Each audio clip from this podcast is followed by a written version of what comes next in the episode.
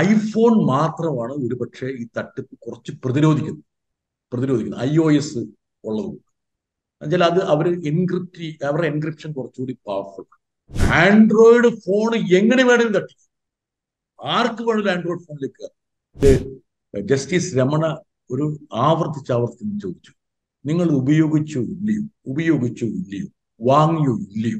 Pegasus വാങ്ങിയില്ലയോ no എന്നൊരു വാക്ക് പറഞ്ഞില്ല national security അപ്പോഴാണ് രമണ പറഞ്ഞത് എല്ലാത്തിനും നിങ്ങൾ ഈ നാഷണൽ സെക്യൂരിറ്റി ഒരു മറയാക്കൽ ഏഹ് റിപ്പോർട്ട് ചെയ്യപ്പെട്ട സാമ്പത്തിക അപഹരണം എന്ന് പറഞ്ഞാൽ നിങ്ങളുടെ ഫോണിലൂടെയും മറ്റുള്ളൂടെയും ഒക്കെ നടത്തിയ തട്ടിപ്പ് പ്രകാരം ഏറെക്കുറെ അയ്യായിരത്തി എഴുന്നൂറ് കോടി രൂപയോളം പാവപ്പെട്ടവരുടെ പൈസ തട്ടിയെടുക്കുന്നു ഏതെങ്കിലും പത്രം റിപ്പോർട്ട് ചെയ്ത്? ഇത്രയും കൂടാനും കൂടി രൂപ ജനങ്ങൾക്ക് പോയി എന്നുള്ള കാര്യം ആരും മുണ്ടിയിട്ടില്ല. ഒരാൾക്കൊരു വിഷയം.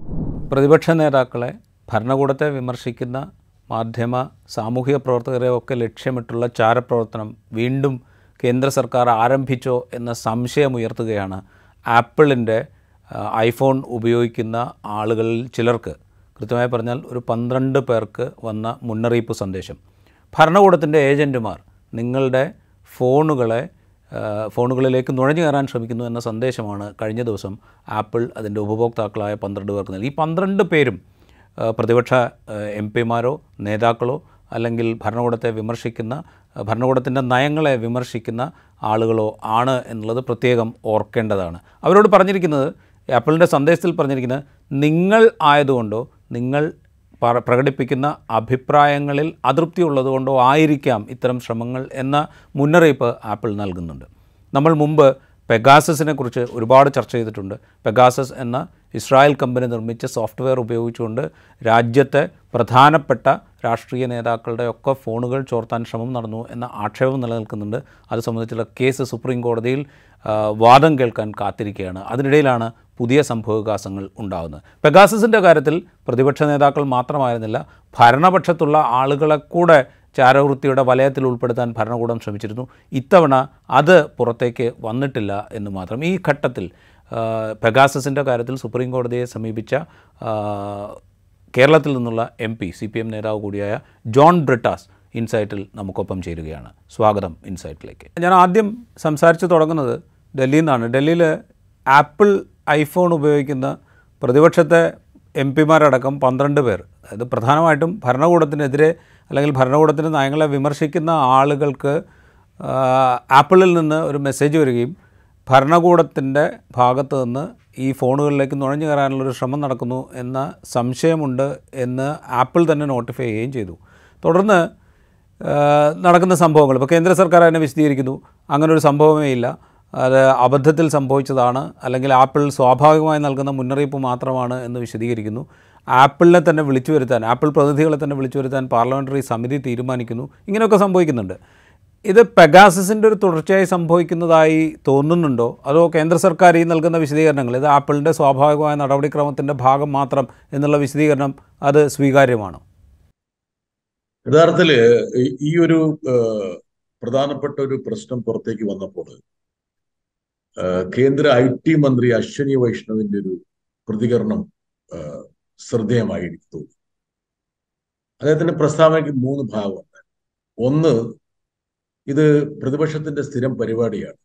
അവർക്ക് പ്രസക്തമായ ഒന്നും ഉയർത്താൻ ഇല്ലാത്തത് കൊണ്ട് അവർ ഉയർത്തിക്കൊണ്ടുവരുന്ന ഒരു വിവാദമാണ് എന്ന് ഒരു ഭാഗം. അതോടൊപ്പം ചേർന്ന് അദ്ദേഹം പറഞ്ഞു ഐ ടി വകുപ്പിന്റെ കീഴിൽ സി ആർ ടി എന്നുള്ളൊരു സ്ഥാപനം സി ആർ ടി. അത് ഈ പറഞ്ഞ കമ്പ്യൂട്ടർ എമർജൻസി റെസ്പോൺസ് ടീമാണ്. ഇങ്ങനെയുള്ള ഹാക്കിങ്ങും മറ്റു കാര്യങ്ങളും നടക്കുമ്പോൾ ഇൻവേഷൻ നടക്കുന്നത് അത് അന്വേഷിക്കാൻ വേണ്ടിയിട്ട് കേന്ദ്ര സർക്കാർ രൂപീകരിച്ചിരിക്കുന്ന ഒരു സമിതിയാണ്. സി ആർ ടി ഇത് അന്വേഷിക്കുമെന്ന് അദ്ദേഹം രണ്ടാമത്. മൂന്നാമത് അദ്ദേഹത്തിന്റെ പ്രസ്താവന ആണ് ഏറ്റവും വിചിത്രം. മഹാനായ മോഡിയുടെ കീഴിൽ രാജ്യം മുന്നോട്ട് പോയിക്കൊണ്ടിരിക്കുമ്പോൾ അതിൽ നിന്ന് ശ്രദ്ധ തിരിക്കാൻ വേണ്ടിയിട്ടുള്ള ഒരു ആരോപണം ഒരു കേന്ദ്ര ക്യാബിനറ്റ് മന്ത്രി അദ്ദേഹത്തിന്റെ സഹമന്ത്രിയുടെ കേരളത്തിൽ എന്തൊക്കെ പ്രശ്നം ഉണ്ടാക്കാൻ പറ്റും? ഇവിടെ എങ്ങനെയെങ്കിലും സമുദായ മൈത്രി തറക്കാൻ പറ്റുമെന്ന് വിചാരിച്ചിട്ട് ഇവിടെ കിടന്ന് ക്യാമ്പ് അടിച്ചുകൊണ്ടിരിക്കുകയായിരുന്നു രണ്ടു മൂന്ന് ദിവസം. അത് തിരിച്ചു പോയതെന്ന് അറിയില്ല. അദ്ദേഹത്തിന്റെ ക്യാബിനറ്റ് മന്ത്രിയുടെ ഒരു പ്രസ്താവന മൂന്ന് ഭാഗമായിട്ടാണ് ഞാൻ കണ്ടത്. നോക്കുക. ഒന്ന് ഇതിനെ പ്രതിപക്ഷത്തിന്റെ ഒരു ചെപ്പടി വിദ്യയായിട്ട് തള്ളും രണ്ട് അദ്ദേഹത്തിന്റെ അന്വേഷണ അദ്ദേഹത്തിന്റെ വകുപ്പിന്റെ കീഴിലുള്ള സി ആർ അന്വേഷിക്കാൻ ഏൽപ്പിക്കുന്നു. പിന്നെ മേരാ ഭാരത് മഹാൻ എന്ന് പറഞ്ഞ പോലെ മേരാ മോഡി മഹാൻ എന്നൊരു പ്രസ്ഥാനമായി ഇത്രയും ഗുരുതരമായിട്ടുള്ള ഒരു സംഭവം വരുമ്പോൾ ഒരു കേന്ദ്രമന്ത്രിയുടെ ഭാഗത്തു നിന്ന് ഉണ്ടാകേണ്ട പ്രതികരണമാണോ ഇതെന്നുള്ളത്? ആർക്ക് വേണമെങ്കിലും മനസ്സിൽ ചോദിക്കാവുന്ന ഒരു ചോദ്യമാണ്. ഇങ്ങനെയാണോ നമുക്ക് വിഷയത്തെ കാണുന്നത്?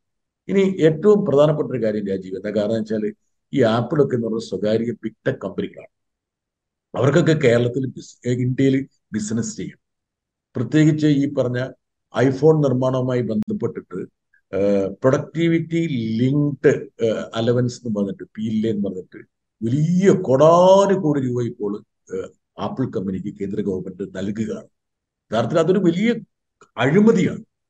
അപ്പോൾ അങ്ങനെ ഇരിക്കുന്ന പശ്ചാത്തലത്തിൽ ഈ ആപ്പിൾ കമ്പനിയെ ഇത്തരത്തിലുള്ള ഒരു പ്രതിസന്ധി വന്നപ്പോൾ അവരെ പുറംതിരിച്ചു നിർത്താൻ വേണ്ടി അവരെ ഈ ഒരു അന്വേഷണത്തോട് സഹകരിപ്പിക്കാതിരിക്കാൻ വേണ്ടിയിട്ടുള്ള ഒരു പ്രസ്താവന കൂടിയാണ് കേന്ദ്രമന്ത്രി നടത്തിയത്. എന്നിട്ടും ആപ്പിളിന്റെ ഒരു പ്രസ്താവനയിൽ ഒരു വാചി ഞാൻ പറയാം. ഞാൻ ഈ I T standing committee member ആയതുകൊണ്ട് ഞാൻ ശ്രദ്ധിച്ചു. We are unable to provide information about the causes of threat notification എന്തുകൊണ്ടാണെന്ന് പറയാം. As that may help state sponsored attackers adapt their behaviour to evade detection in future മുഴുവൻ വിവരങ്ങളും ഞങ്ങൾ നൽകാത്തതിന്റെ കാര്യം ഈ പരിപാടിയിൽ വ്യാപൃതരായിരിക്കുന്ന സ്റ്റേറ്റ് സ്പോൺസേർഡ് ആയിട്ടുള്ള അറ്റാക്കേഴ്സ് എങ്ങനെയാണ് ഞങ്ങൾ ഇതിനെ പ്രതിരോധിക്കുന്നത് എന്നുള്ള കാര്യങ്ങളുടെ പൂർണ രൂപം കിട്ടിയാൽ അതിനെ മറികടക്കാനുള്ള വിദ്യ കണ്ടെത്തുമെന്നുള്ളത് കൊണ്ട് ഞങ്ങൾ പൂർണമായിട്ടും ഈ വിവരങ്ങൾ നൽകുന്നില്ല. എന്നുള്ള ഒരു വാചകം ആപ്പിൾ കമ്പനിയുടെ റെസ്പോൺസിൽ ഉണ്ടായിരുന്നു. അതെനിക്കറിയില്ല. എന്തുകൊണ്ടാണ് നമ്മുടെ ഇന്ത്യയിലെ മാധ്യമങ്ങൾ അത് ആ വാചകം ശ്രദ്ധിക്കാതിരുന്നത് എനിക്കറിയില്ല. ഞാൻ ഒരു മാധ്യമത്തിൽ കണ്ടില്ല. യഥാർത്ഥത്തിൽ ഭയങ്കര ഒരു ഗഹനമായ ഒരു ചർച്ച വരേണ്ട ഒരു വാചകമാണ് അവർ ഉപയോഗിച്ചിരിക്കുന്നത്.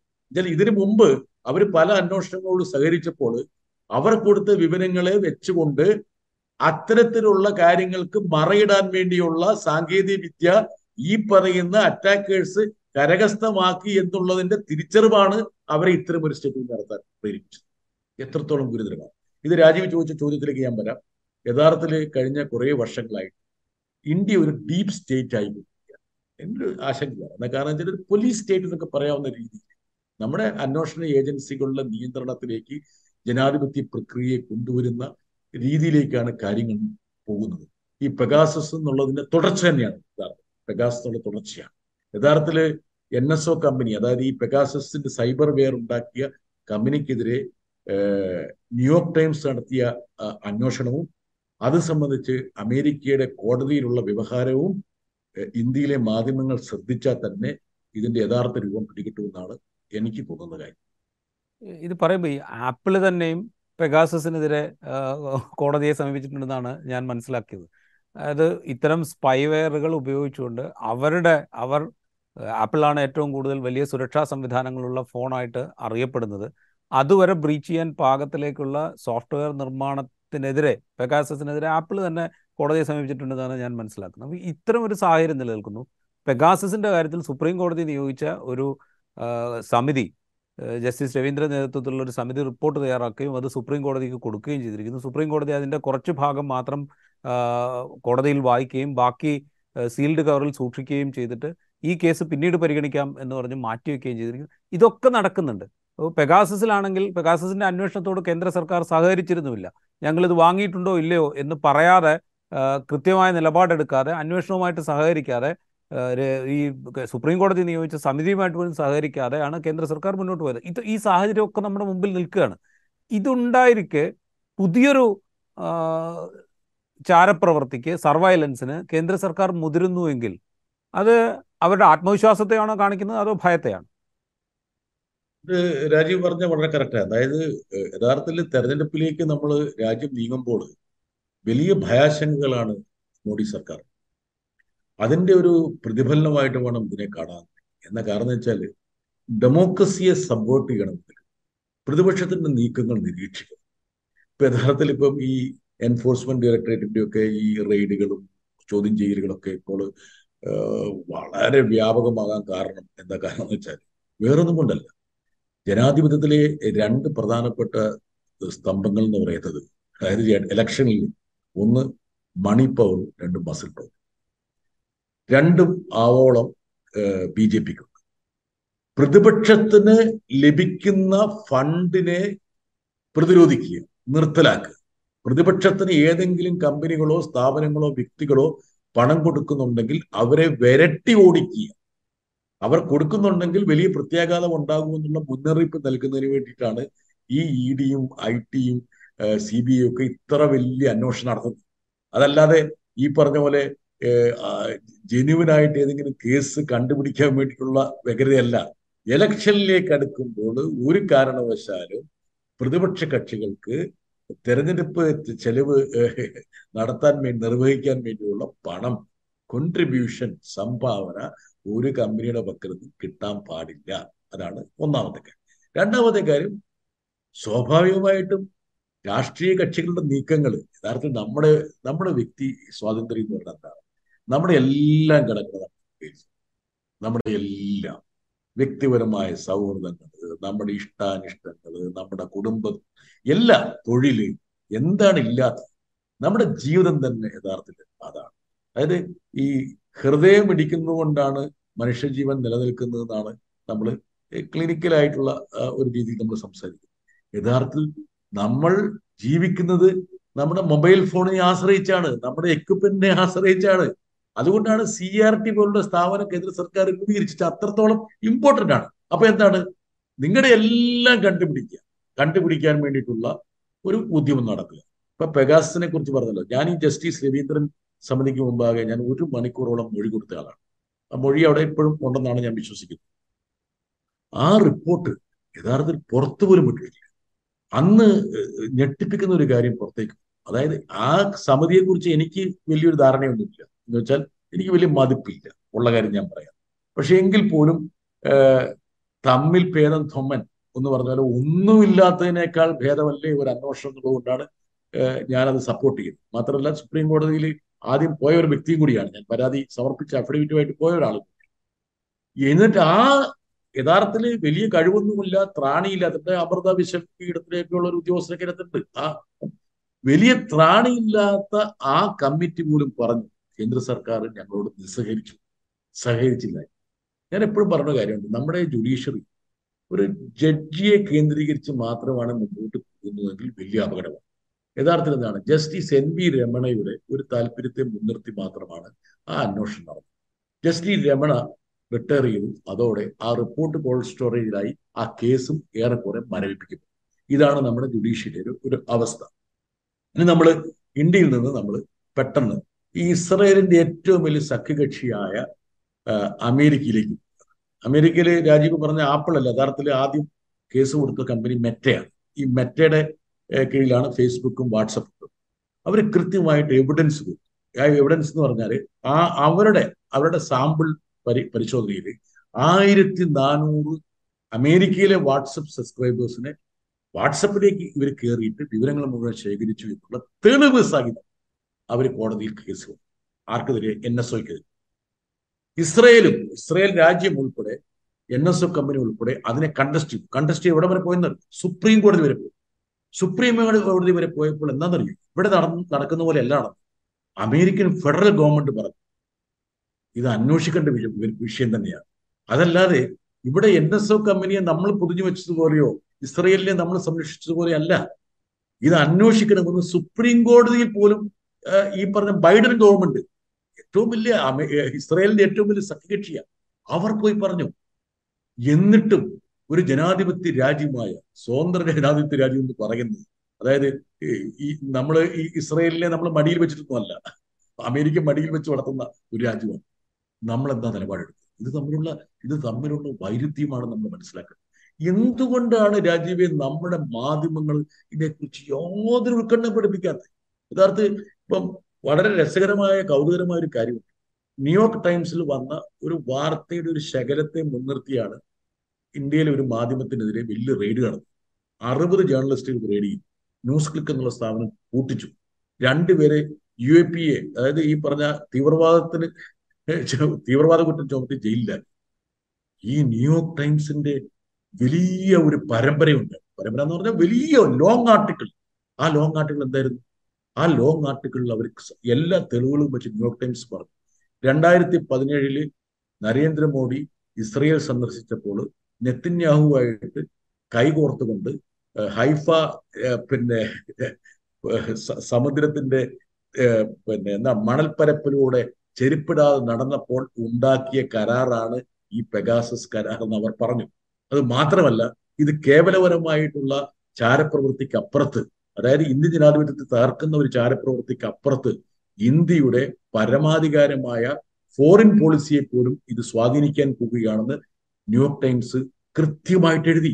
യഥാർത്ഥത്തിൽ രണ്ടായിരത്തി പതിനേഴിലെ ഡീലിന് ശേഷം നമ്മുടെ ഇസ്രയേലുമായിട്ടുള്ള നമ്മുടെ സമീപനത്തിൽ എന്തു മാറ്റം വന്നു? ഇപ്പോൾ ഈ ഗാസ ഇഷ്യൂവിൽ പോലും പാശ്ചാത്യ രാജ്യങ്ങൾ പോലും ഇസ്രയേലിനെതിരെ വോട്ട് ചെയ്തപ്പോൾ നമ്മൾ വിട്ടുനിന്നു. അത് മാത്രമല്ല എത്രയോ വോട്ടിങ്ങിൽ നിന്ന് ഇസ്രയേലിനെ രക്ഷപ്പെടുത്തുന്ന ഒരു ഫോറിൻ പോളിസി കോംപ്രമൈസിലേക്ക് ഇന്ത്യ പോയി. യഥാർത്ഥത്തിൽ ഈ ന്യൂയോർക്ക് ടൈംസിന്റെ ആ റിപ്പോർട്ടിനെ അധികരിച്ചിട്ട് എന്തെങ്കിലും നടപടി എടുക്കണ്ടേ? അങ്ങനെയാണ് ന്യൂസ് ക്ലിക്കിനെതിരെ മാത്രം സെലക്റ്റീവായിട്ട് ന്യൂയോർക്ക് ടൈംസിന്റെ വാർത്തകളെ കണ്ടാൽ മതിയോ? അപ്പൊ ഇത് ഇതൊക്കെ നമ്മൾ നമ്മുടെ മുമ്പിൽ തുറന്നെടുത്തത് എന്താണ്? നമ്മളൊക്കെ ചിന്തിക്കുന്നതിനേക്കാളും ഭയാനകമായിട്ടുള്ള ഒരു സാഹചര്യം ഇന്ത്യ രാജ്യത്ത് സംജാതമായിരിക്കുക മാത്രമല്ല നിങ്ങൾ സുപ്രീം കോടതിയിലെ ആ നടപടിക്രമങ്ങൾ സ്വസൂക്ഷ്മമായി നിരീക്ഷിച്ചാൽ എനിക്ക് ഇപ്പോഴും ഓർമ്മയുണ്ട്. ഞാൻ ആ കേസിന്റെ ഭാഗമായിരുന്നു കൊണ്ട് ഞാൻ പറയാം. അതായത് ജസ്റ്റിസ് രമണ ഒരു ആവർത്തിച്ച് ആവർത്തിച്ച് ചോദിച്ചു. നിങ്ങൾ ഉപയോഗിച്ചു ഇല്ലയോ? ഉപയോഗിച്ചു ഇല്ലയോ? വാങ്ങിയോ ഇല്ലയോ? പെഗാസസ് വാങ്ങിയില്ലയോ നോന്നൊരു വാക്ക് പറഞ്ഞില്ല നോന്നൊരു വാക്ക് പറഞ്ഞു. അവർ പറഞ്ഞുകൊണ്ടിരുന്നത് എന്താണ്? അതായത് ദേശീയ സെക്യൂരിറ്റി നാഷണൽ സെക്യൂരിറ്റി. അപ്പോഴാണ് രമണ പറഞ്ഞത്. എല്ലാത്തിനും നിങ്ങൾ ഈ നാഷണൽ സെക്യൂരിറ്റി ഒരു മറയാക്കൽ ഏ? അതായത് ഈ നമ്മുടെ ജനാധിപത്യവും അതുപോലെ തന്നെ നമ്മുടെ പാർലമെന്ററി പ്രോസസ്സും പൗരന്റെ വ്യക്തി സ്വാതന്ത്ര്യവും സ്വകാര്യതയും ഒക്കെ സംരക്ഷിക്കപ്പെടേണ്ടതാണ്. അതിനെയൊക്കെ ഇൻവേഡ് ചെയ്യാൻ വേണ്ടിയിട്ട് നിങ്ങൾ ഈ ഈ രായക്ക് രാമാനം ഈ നാഷണൽ സെക്യൂരിറ്റി ദേശീയ സ്നേഹവും ദേശ സുരക്ഷയും എടുത്ത് അങ്ങനെ ഉപയോഗിക്കേണ്ട. അത് പരിധിയാക്കണ്ട എന്ന് അദ്ദേഹം അർത്ഥശങ്കക്കിടയില്ലാതെ പറഞ്ഞു. ഒരു തവണ പോലും കേന്ദ്ര സർക്കാർ ഞങ്ങൾ വാങ്ങിയില്ല എന്ന് പറയാൻ തയ്യാറായില്ല. അതിന്റെ അർത്ഥം എന്താണ്? അതിനുശേഷമാണ് ന്യൂയോർക്ക് ടൈംസിന്റെ അന്വേഷണ റിപ്പോർട്ട് വന്നത്. അതുകൊണ്ട് പകൽ പോലെ വ്യക്തമാണ്. രണ്ടായിരത്തി പതിനേഴിൽ നരേന്ദ്രമോദിയും നെത്തിനാവും കൂടി ഒപ്പുവെച്ച സൈനിക സഹകരണ കരാറിന്റെ ഭാഗമായി വാങ്ങിക്കൂട്ടിയ പതിനെട്ടായിരം കോടി രൂപയുടെ യുദ്ധ സൈനിക സാമഗ്രികളിൽ പെഗാസസ് സൈബർ വെയറും കൂടി ഉണ്ട് എന്നുള്ള കാര്യം പകൽ പോലെ വ്യക്തമാണ്. എനിക്കിത് തുറന്നു പറയുന്നതിൽ യാതൊരു മടിയില്ല. എനിക്കെതിരെ ഇനി കേന്ദ്ര സർക്കാർ എന്ത് നടപടി എടുത്താലും പ്രശ്നമില്ല. ഇത് പകൽ പോലെ വ്യക്തമാണ്. വ്യക്തമാകാത്തത് നമ്മുടെ കേന്ദ്ര സർക്കാരിനും പിന്നെ നമ്മുടെ ഈ കാര്യങ്ങളൊക്കെ കൈകാര്യം ചെയ്യേണ്ട നമ്മുടെ പൊതു മാധ്യമങ്ങൾക്കും മുഖ്യധാര മാധ്യമങ്ങൾക്കുമാണ് ഇതുവരെ ഇതുവരെ വ്യക്ത വ്യക്തമാകാനുള്ളത് ഈ മാധ്യമങ്ങളുടെ കാര്യം പറയുമ്പോൾ ഇപ്പോൾ ഈ ആപ്പിളിന്റെ സെക്യൂരിറ്റി അലേർട്ട് വന്നതിന് ശേഷം പെട്ടെന്ന് മാധ്യമങ്ങളിൽ വലിയ വാർത്ത വരുന്നുണ്ട്. അതായത് ഇത് അൽഗോരിതം അൽഗോരിതത്തിൽ വന്ന പാളിച്ച കൊണ്ട് സംഭവിച്ചു പോയ ഒരു മെസ്സേജ് മാത്രമാണ് എന്ന് മാധ്യമങ്ങളിൽ വാർത്ത വരുന്നു. അത് രാജ്യത്തെ പ്രധാനപ്പെട്ടതെന്ന് അവർ കരുതുന്ന മാധ്യമപ്രവർത്തകരൊക്കെ ഷെയർ ചെയ്യുന്നു. എന്നിട്ട് തൊട്ട് താഴെ അവർ പറയുന്നു ഉടൻ തന്നെ ആപ്പിൾ ഇത് വിശദീകരിച്ചുകൊണ്ട് ഒരു കുറിപ്പിറക്കും എന്ന് പറയുന്നു. ഇത് മാധ്യമങ്ങൾ ഒരു പരിധിവരെ ഇതിനെ അവഗണിക്കുക മാത്രമല്ല എന്താണോ കേന്ദ്ര സർക്കാർ ആഗ്രഹിക്കുന്നത് അത് നടത്തി കൊടുക്കാൻ പാകത്തിലുള്ള ഒരു പണി കൂടെ നമ്മളുടെ മാധ്യമങ്ങൾ എടുത്തുകൊണ്ടിരിക്കുന്നുണ്ട്. രാജീവ് ഞാൻ ഒരു ഇതുവരെ പറയാത്തൊരു കാര്യം ഞാൻ പറയാം. അത് പറ യഥാർത്ഥത്തിൽ പറയാൻ പാടില്ലാത്തതാണ് പക്ഷെ ഞാൻ പറയുകയാണ്. കഴിഞ്ഞ മുപ്പതാം തീയതി അതായത് മുപ്പതെന്ന് പറയുമ്പോൾ രണ്ട് മൂന്ന് ദിവസം മുമ്പ് ഡൽഹിയിൽ I T standing committee meeting ഉണ്ട്. ഈ പ്രശ്നം പൊട്ടിപ്പുറപ്പെടുന്നതിന് മുമ്പുള്ള തലേ ദിവസത്തെ ഒരു മീറ്റിംഗ്. അതുകൊണ്ട് തന്നെ ഈ ആപ്പിളിന്റെ അലേർട്ട് സംബന്ധിച്ചുള്ള കാര്യങ്ങൾ ആ മീറ്റിംഗിൽ ചർച്ച ചെയ്തില്ല. പക്ഷെ ആ മീറ്റിങ്ങിന്റെ നടന്ന മുപ്പതാം തീയതി നടന്ന മീറ്റിങ്ങിന്റെ വിഷയം എന്ന് പറഞ്ഞാൽ സൈബർ ഫൈനാൻഷ്യൽ ഫ്രോഡ്സ് അത് എങ്ങനെയാണ് ഈ ഡിജിറ്റൽ ഓൺലൈനിൽ സാമ്പത്തികമായിട്ട് ആൾക്കാർ തട്ടിപ്പിന് വിധേയമാകുന്നതിനെ കുറിച്ചുള്ള ഒരു സിറ്റിംഗ് ആയിരുന്നു. ആ സിറ്റിങ്ങിൽ ഐ ടി വകുപ്പിന്റെ സെക്രട്ടറി ഹോം അഫയേഴ്സിന്റെ ജോയിന്റ് സെക്രട്ടറി ഞാനിപ്പോൾ സൂചിപ്പിച്ച ഇപ്പോൾ അന്വേഷിക്കാൻ നിയോഗിക്കപ്പെട്ടിരിക്കുന്ന C R T computer emergency response ടീമിന്റെ തലവൻ ആർ ബി ഐയുടെ പ്രധാനപ്പെട്ട ഉദ്യോഗസ്ഥർ സ്റ്റേറ്റ് ബാങ്ക് ഓഫ് ഇന്ത്യയുടെ എം ഡി ബാങ്ക് ഓഫ് ബറോഡയുടെ എം ഡി പഞ്ചാബ് നാഷണൽ ബാങ്കിന്റെ എം ഡി തുടങ്ങി ഒരു പത്ത് ഇരുപത്തഞ്ച് ഓഫീസേഴ്സ് പങ്കെടുത്ത ഒരു മീറ്റിംഗ് ആയിരുന്നു അതിൽ എത്ര കണ്ട് നമ്മുടെ രാജ്യത്ത് ഈ സൈബർ ഫൈനാൻഷ്യൽ തട്ടിപ്പുകൾ ഫ്രോഡുകൾ വർദ്ധിച്ചു എന്നുള്ളതാണ് അവർ പ്രസന്റേഷൻ കാണിച്ചത്. കമ്മിറ്റി നടക്കുന്ന കാര്യങ്ങൾ പുറത്ത് പറയരുതെന്ന് പറയുമെങ്കിൽ പോലും ഇത് പൊതു താല്പര്യത്തെ മുൻനിർത്തി ഞാൻ പറയാൻ നിർബന്ധരാണ് നിങ്ങൾക്ക് അത്ഭുതപ്പെടും. ഒരിടത്തും വന്നിട്ടില്ല. ഈ ഒരു ഒറ്റ വർഷം രണ്ടായിരത്തി ഇരുപത്തി മൂന്നിൽ മാത്രം റിപ്പോർട്ട് ചെയ്യപ്പെട്ടത് റിപ്പോർട്ട് ചെയ്യപ്പെട്ടതാണ്. റിപ്പോർട്ട് ചെയ്യപ്പെട്ട സാമ്പത്തിക അപഹരണം എന്ന് പറഞ്ഞാൽ നിങ്ങളുടെ ഫോണിലൂടെയും മറ്റുള്ളൂടെയും ഒക്കെ നടത്തിയ തട്ടിപ്പ് പ്രകാരം ഏറെക്കുറെ അയ്യായിരത്തി എഴുന്നൂറ് കോടി രൂപയോളം പാവപ്പെട്ടവരുടെ പൈസ തട്ടിയെടുക്കുന്നു ആറായിരം കോടി രൂപ. യഥാർത്ഥത്തിൽ എന്റെ കണക്കിൽ ഞാൻ കണക്കിൽ ഇപ്പൊ നമ്മുടെ അടുത്തുനിന്ന് ഒരു ആയിരം പോയി രണ്ടായിരം പോയി നമ്മൾ പരാതി ഒന്നും പറയാൻ പോയി എന്നാ കാരണം? പോയത് പോട്ടെ എനിക്ക് അതിന്റെ പുറകെ പോകാൻ നടക്കാൻ പറ്റില്ല. പിന്നെ രണ്ട് വേറൊരു കാര്യം ആധാർ എനേബിൾഡ് ആയിട്ടുള്ള സംഭവം. ആധാർ എനേബിൾഡ് ആയിട്ടുള്ളതിൽ കൂടി പതിനായിരക്കണക്കിന് തട്ടിപ്പ്. ഈ തട്ടിപ്പ് നടക്കുന്ന കാര്യം പോലും ഈ പാവപ്പെട്ടവർക്ക് അറിയില്ല ചെറിയ സംഖ്യയുടെ ട്രാൻസാക്ഷൻസ് ആണ് അവിടെ തട്ടിപ്പിൽ പോകുന്നത് യഥാർത്ഥത്തിൽ ഒരു വർഷം പത്ത് പതിനയ്യായിരം ഇരുപതിനായിരം കോടി രൂപയെങ്കിലും ഈ ഈ സൈബർ ഫ്രോഡുകളിലൂടെ പോകുന്നുണ്ടെന്ന് വ്യക്തമാണ്. സർക്കാർ നടത്തിയ കണക്ക് സർക്കാർ പ്രസന്റ് ചെയ്തതിൽ അവർ പറഞ്ഞത് തന്നെ ഈ ഒരു സംഖ്യയാണ് ഏതെങ്കിലും പത്രം റിപ്പോർട്ട് ചെയ്ത്? ഇത്രയും കൂടാനും കൂടി രൂപ ജനങ്ങൾക്ക് പോയി എന്നുള്ള കാര്യം ആരും മുണ്ടിയിട്ടില്ല. ഒരാൾക്കൊരു വിഷയം നമ്മുടെ വിഷയം എന്താണ്? പത്രങ്ങൾ എന്താ പറയുന്നത് ഇന്ത്യ ഡിജിറ്റലായിക്കൊണ്ടിരിക്കുകയാണ് ഡിജിറ്റൽ വ്യവഹാരങ്ങൾ വർദ്ധിച്ചു.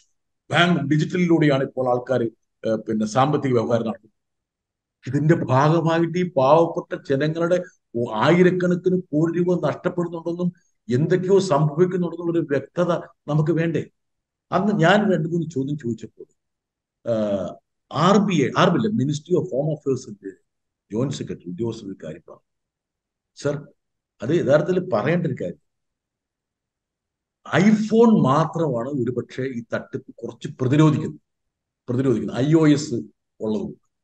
എന്നുവെച്ചാൽ അത് അവർ എൻക്രിപ്റ്റ് അവരുടെ എൻക്രിപ്ഷൻ കുറച്ചുകൂടി പവർഫുൾ അലേർട്സ് കുറച്ചുകൂടി സ്ട്രോങ് ആൻഡ്രോയിഡ് ഫോൺ എങ്ങനെ വേണമെങ്കിലും തട്ടി. ആർക്ക് വേണമെങ്കിലും ആൻഡ്രോയിഡ് ഫോണിലേക്ക് ഈ നടക്കുന്ന സാമ്പത്തിക ഫ്രോഡിൽ നയന്റി പെർസെന്റിന് മുകളിൽ ആൻഡ്രോയിഡ് ഫോണുകളാണെന്ന് അദ്ദേഹം എന്ന് പറഞ്ഞാൽ മനസ്സിലാക്കണം. നമ്മുടെ ആൾക്കാരുടെ കയ്യിൽ ഇരിക്കുന്ന മുഴുവൻ ആൻഡ്രോയിഡാണ് ഐഫോൺ ഉപയോഗിക്കുന്ന ആൾക്കാരുടെ എണ്ണം വളരും.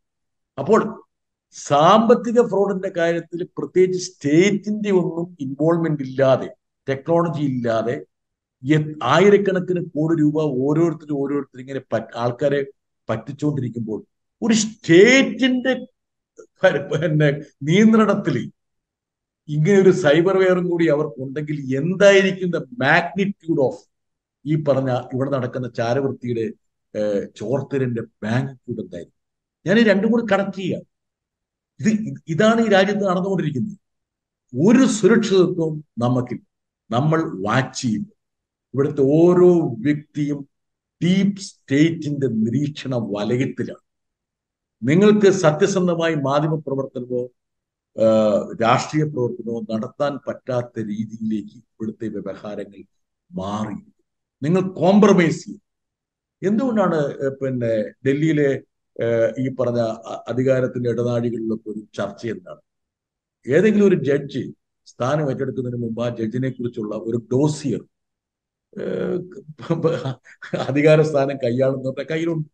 എന്നാൽ എല്ലാം അവരുടെ സംഭാഷണങ്ങൾ വ്യക്തിബന്ധങ്ങൾ സൗഹൃദങ്ങൾ മെസ്സേജുകൾ അവരുടെ പെൺ സുഹൃത്തുക്കൾ അവരുടെ സാമ്പത്തിക വിവരങ്ങൾ മുഴുവൻ ഒരു അട്ടിക്ക് ഫയലിലേക്ക് വരുന്നത് കൊണ്ടാണ് എല്ലാരും നിരീക്ഷിക്കപ്പെടുന്നു.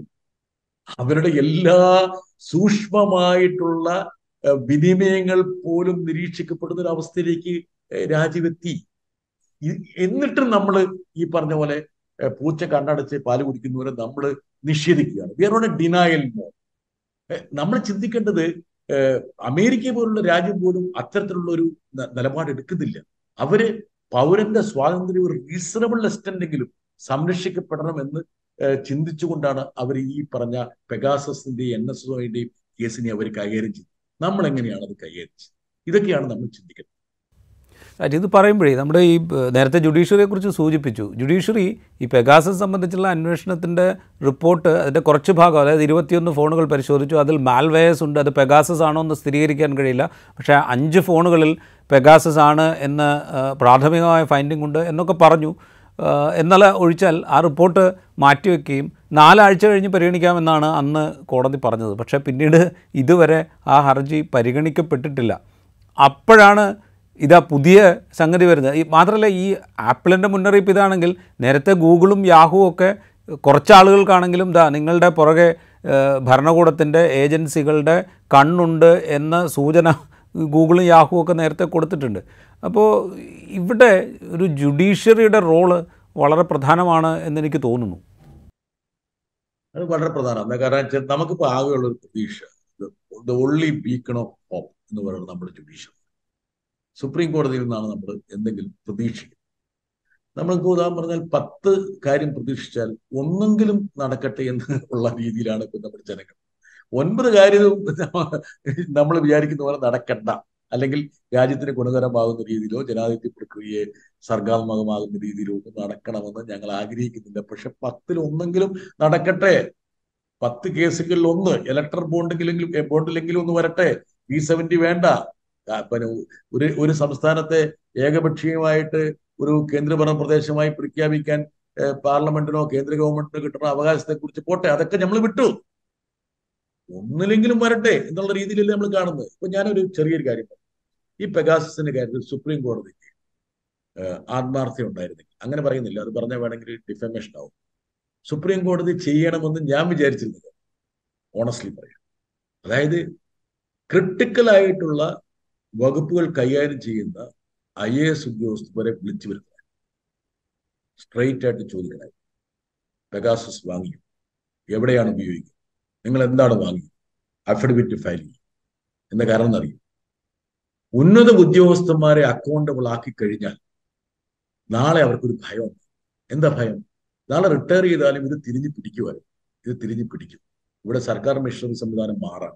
അപ്പോൾ അവർക്ക് അവരെ അവരെ കൊണ്ട് സത്യം ചെയ്യിപ്പിച്ച് അവരെ കൊണ്ട് അഫിഡവിറ്റ് സുപ്രീം കോടതിയിൽ ഫയൽ ചെയ്യിപ്പിച്ച് സുപ്രീം കോടതി നേരിട്ട് അവരോട് സമ്മതിച്ചിരുന്നെങ്കിൽ ഒരു ഉദ്യോഗസ്ഥനും കള്ളം പറയാൻ ധൈര്യം കാണിക്കില്ല. രണ്ട് മറ്റുദ്യോഗസ്ഥന്മാർക്ക് ഇമ്മ ഇങ്ങ ഇങ്ങനെയുള്ള കാര്യങ്ങളിൽ കേന്ദ്ര സർക്കാരിന് അനുകൂലമായ തീരുമാനമെടുക്കാൻ ഒരു മനസ്സുണ്ടെങ്കിൽ അതിനെ ഡിറ്ററന്റ് ആയിട്ട് അത് അത് വർക്ക് ചെയ്യണം അതൊന്നും ചെയ്തില്ല.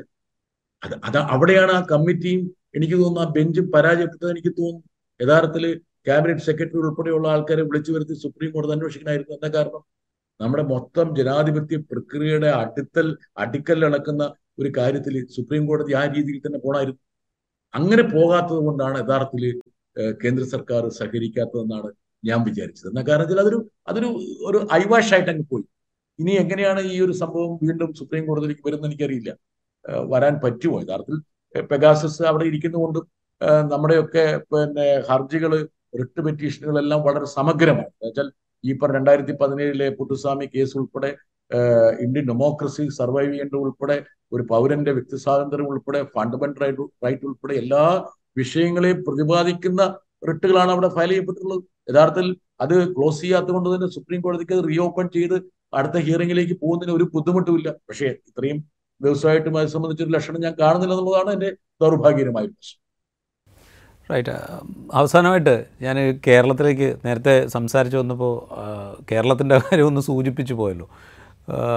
അതായത് കേന്ദ്ര ക്യാബിനറ്റ് റാങ്കുള്ള ഐ ടി മന്ത്രി അവിടെ എന്താണ് ചെയ്യുന്നതെന്ന് പറഞ്ഞുകൊണ്ട് കേരളത്തിലെ ഐ ടി മന്ത്രി അദ്ദേഹത്തിന്റെ ഡെപ്യൂട്ടിയുടെ കാര്യം സൂചിപ്പിക്കുന്നുണ്ട്. നമ്മൾ കേരളത്തിലേക്ക് വന്നു കഴിഞ്ഞാൽ അതുകൂടെ പറഞ്ഞിട്ട് നമുക്ക് അവസാനിപ്പിക്കാമെന്ന് എനിക്ക് തോന്നുന്നു. കേരളത്തിൽ ഈ കളമശ്ശേരി സ്ഫോടനം അതൊരു തീവ്ര ദേശീയതയുടെ പ്രകടനമായിട്ടുകൂടെ നമ്മൾ കാണേണ്ടി വരും. കാരണം യഹോവ സാക്ഷികൾ എന്ന് പറയുന്നത് രാജ്യത്തിന് വിരുദ്ധമായി പ്രവർത്തിക്കുന്നവരാണ് എന്നൊക്കെയാണ് അറസ്റ്റിലായ ഡൊമിനിക് മാർട്ടിൻ അദ്ദേഹത്തിന്റെ ഫേസ്ബുക്ക് പോസ്റ്റിൽ പറയുന്നത് രാജ്യത്തിന് വിരുദ്ധമായി പ്രവർത്തിക്കുന്നവരെ ഉപദേശിച്ചു അവരെ തിരുത്താൻ ശ്രമിച്ചു അവർ തിരുത്തുന്നില്ല. അതുകൊണ്ട് ഞാൻ ഈ ആക്രമണം നടത്തി എന്നൊക്കെയാണ്. അപ്പോൾ അതായത് ഈ പറയുന്ന നറേറ്റീവ് ഈ തീവ്രദേശീയതയുടെ കപട രാജ്യസ്നേഹത്തിന്റെ അല്ലെങ്കിൽ വിജൃംഭിത രാജ്യസ്നേഹത്തിന്റെ ഒക്കെ ഒരു നറേറ്റീവ് വലിയ തോതിൽ നമ്മളുടെ സൊസൈറ്റിയിൽ കയറിക്കൂടി തുടങ്ങിയിരിക്കുന്നു. മലയാളികൾക്കിടയിൽ കൂടെ കയറിക്കൂടി തുടങ്ങിയിരിക്കുന്നു എന്നൊരു അപകടത്തിന്റെ സൂചനയായി നമ്മൾ ഈ കളമശ്ശേരി കാണണോ അല്ല ഞാൻ യഥാർത്ഥത്തിൽ അതിനെ വേറെ രീതിയിലാണ് കാണാൻ കാരണം വെച്ചാൽ ഈ ഈ മാർട്ടിൻ എന്നുള്ളത് ഒരു ഒറ്റപ്പെട്ട ഒരു അല്ലെങ്കിൽ ഒരു ഐസൊലേറ്റഡ് ആയിട്ടാണ് എന്ന കാരണത്തിൽ അങ്ങനെയുള്ള മിസ്ഗൈഡഡ് എലമെന്റ്സ് എപ്പോഴും നമ്മുടെ സൊസൈറ്റിയിൽ എന്താ കാരണം വെച്ചാൽ ഇപ്പോൾ പ്രണയിച്ചിരുന്ന ഒരു പെൺകുട്ടിയുടെ മുകളിൽ ആസിഡ് ഒഴിക്കുന്നതിന്റെ വേറൊരു എക്സ്റ്റൻഷനാണ് കാരണം വെച്ചാൽ അയാൾ പത്ത് പതിനേഴ് വർഷം ജോലി ചെയ്യുന്ന ഒരു സംഘടനയിൽ ഏകോപ സാക്ഷികളിൽ അയാൾക്കുണ്ടായിട്ടുള്ള എന്തെങ്കിലും തിക്താനുഭവങ്ങളുടെ ഒരു പ്രതിഷേധമായിരിക്കാം. പിന്നെ ഈ പറഞ്ഞ അയാളിലേക്ക് ഫീഡ് ചെയ്യപ്പെടുന്ന ഒരുപാട് സംഭവം കൂടെ ഉണ്ടാകാം. പക്ഷെ ഫണ്ടമെന്റലായിട്ട് ഞാൻ വിചാരിക്കുന്ന അയാളുടെ വ്യക്തിപരമായിട്ടുള്ള കാര്യം. പക്ഷെ അതിനേക്കാൾ എന്നെ അന്താളിപ്പിക്കുന്ന ഒരു കാര്യം. കേരളത്തിൽ മുസ്ലിങ്ങളും ഹിന്ദുക്കളും തമ്മിൽ അടിക്കണം. അങ്ങനെ അടിച്ചു കഴിയുമ്പോൾ ഇവിടെ ഒരു ധ്രുവീകരണം സാധിക്കും ഇതിനു വേണ്ടി കഴുകന്മാർ കാത്തിരിക്കുന്നത് പോലെ ഞങ്ങൾ കാത്തിരിക്കുകയാണ് എന്ന്. സംഘപരിവാറും കേന്ദ്രമന്ത്രിയും ബി ജെ പി നേതാക്കളും പരസ്യമായി പ്രഖ്യാപിക്കുന്നത് പോലെയാണ് ഈ കളമശ്ശേരി സംഭവം.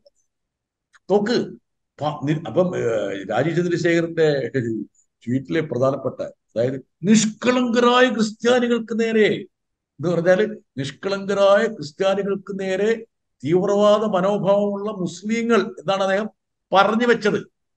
അപ്പോഴാണ് ഈ മാർട്ടിൻ വന്ന് കളത്തിലേക്ക് വന്ന് കയറിയത് യഥാർത്ഥത്തിൽ മാർട്ടിൻ ഇവരുടെ ആ സ്ക്രിപ്റ്റ് അങ്ങ് പൊളിച്ചു കളഞ്ഞു. അപ്പം ഞാൻ ആ രാജീവ് കാണുന്ന പോലെയല്ല ഞാനത് കണ്ടത്. അതായത് കേരളത്തെ കൊത്തിപ്പറിക്കാൻ വേണ്ടി കാത്തിരിക്കുന്ന ഈ കഴുകന്മാർക്ക് പെശകിപ്പോയി പിഴച്ചു അതിന് രണ്ട് കാര്യങ്ങൾ. ഒന്ന് ഇവർക്ക് ഈ ഒന്ന് രാജീവ് ചന്ദ്രശേഖരൻ കേരളം എന്താണെന്നറിയില്ല. കേരളത്തിന്റെ സാമൂഹ്യ പ്രതലത്തെ കുറിച്ച് വ്യക്തമായ ധാരണയൊന്നുമില്ല. അദ്ദേഹം അതിൽ അറിയാത്തതുകൊണ്ട് പ്രത്യേകിച്ച് അദ്ദേഹത്തിന് കുറവുണ്ടെന്ന് ഞാൻ വിശ്വസിക്കുന്നു. പക്ഷെ ഇത് അറിയാത്തവർ അറിയാത്ത രീതിയിൽ പെരുമാറണ്ടേ? എനിക്ക് പൂതാൻ പറഞ്ഞ ആർട്ടിഫിഷ്യൽ ഇന്റലിജൻസിനെ കുറിച്ച് എനിക്ക് ഇത്രയും ധാരണ ഉണ്ടെങ്കിൽ ഞാൻ അവിടെ ഈ പറഞ്ഞ ഇലോൺ മസ്കുമായിട്ട് തർക്കിക്കാൻ പോകേണ്ട കാര്യം. അയാൾക്ക് എന്നെ കാലം കൂടുതൽ അറിയേണ്ടത് അയാളെ ഡ്രൈവർലെസ് കാറൊക്കെ ഇറക്കുന്ന ആൾക്കാണ് ആൾക്ക് ഇതിനെ കുറിച്ച് അറിയില്ലേ?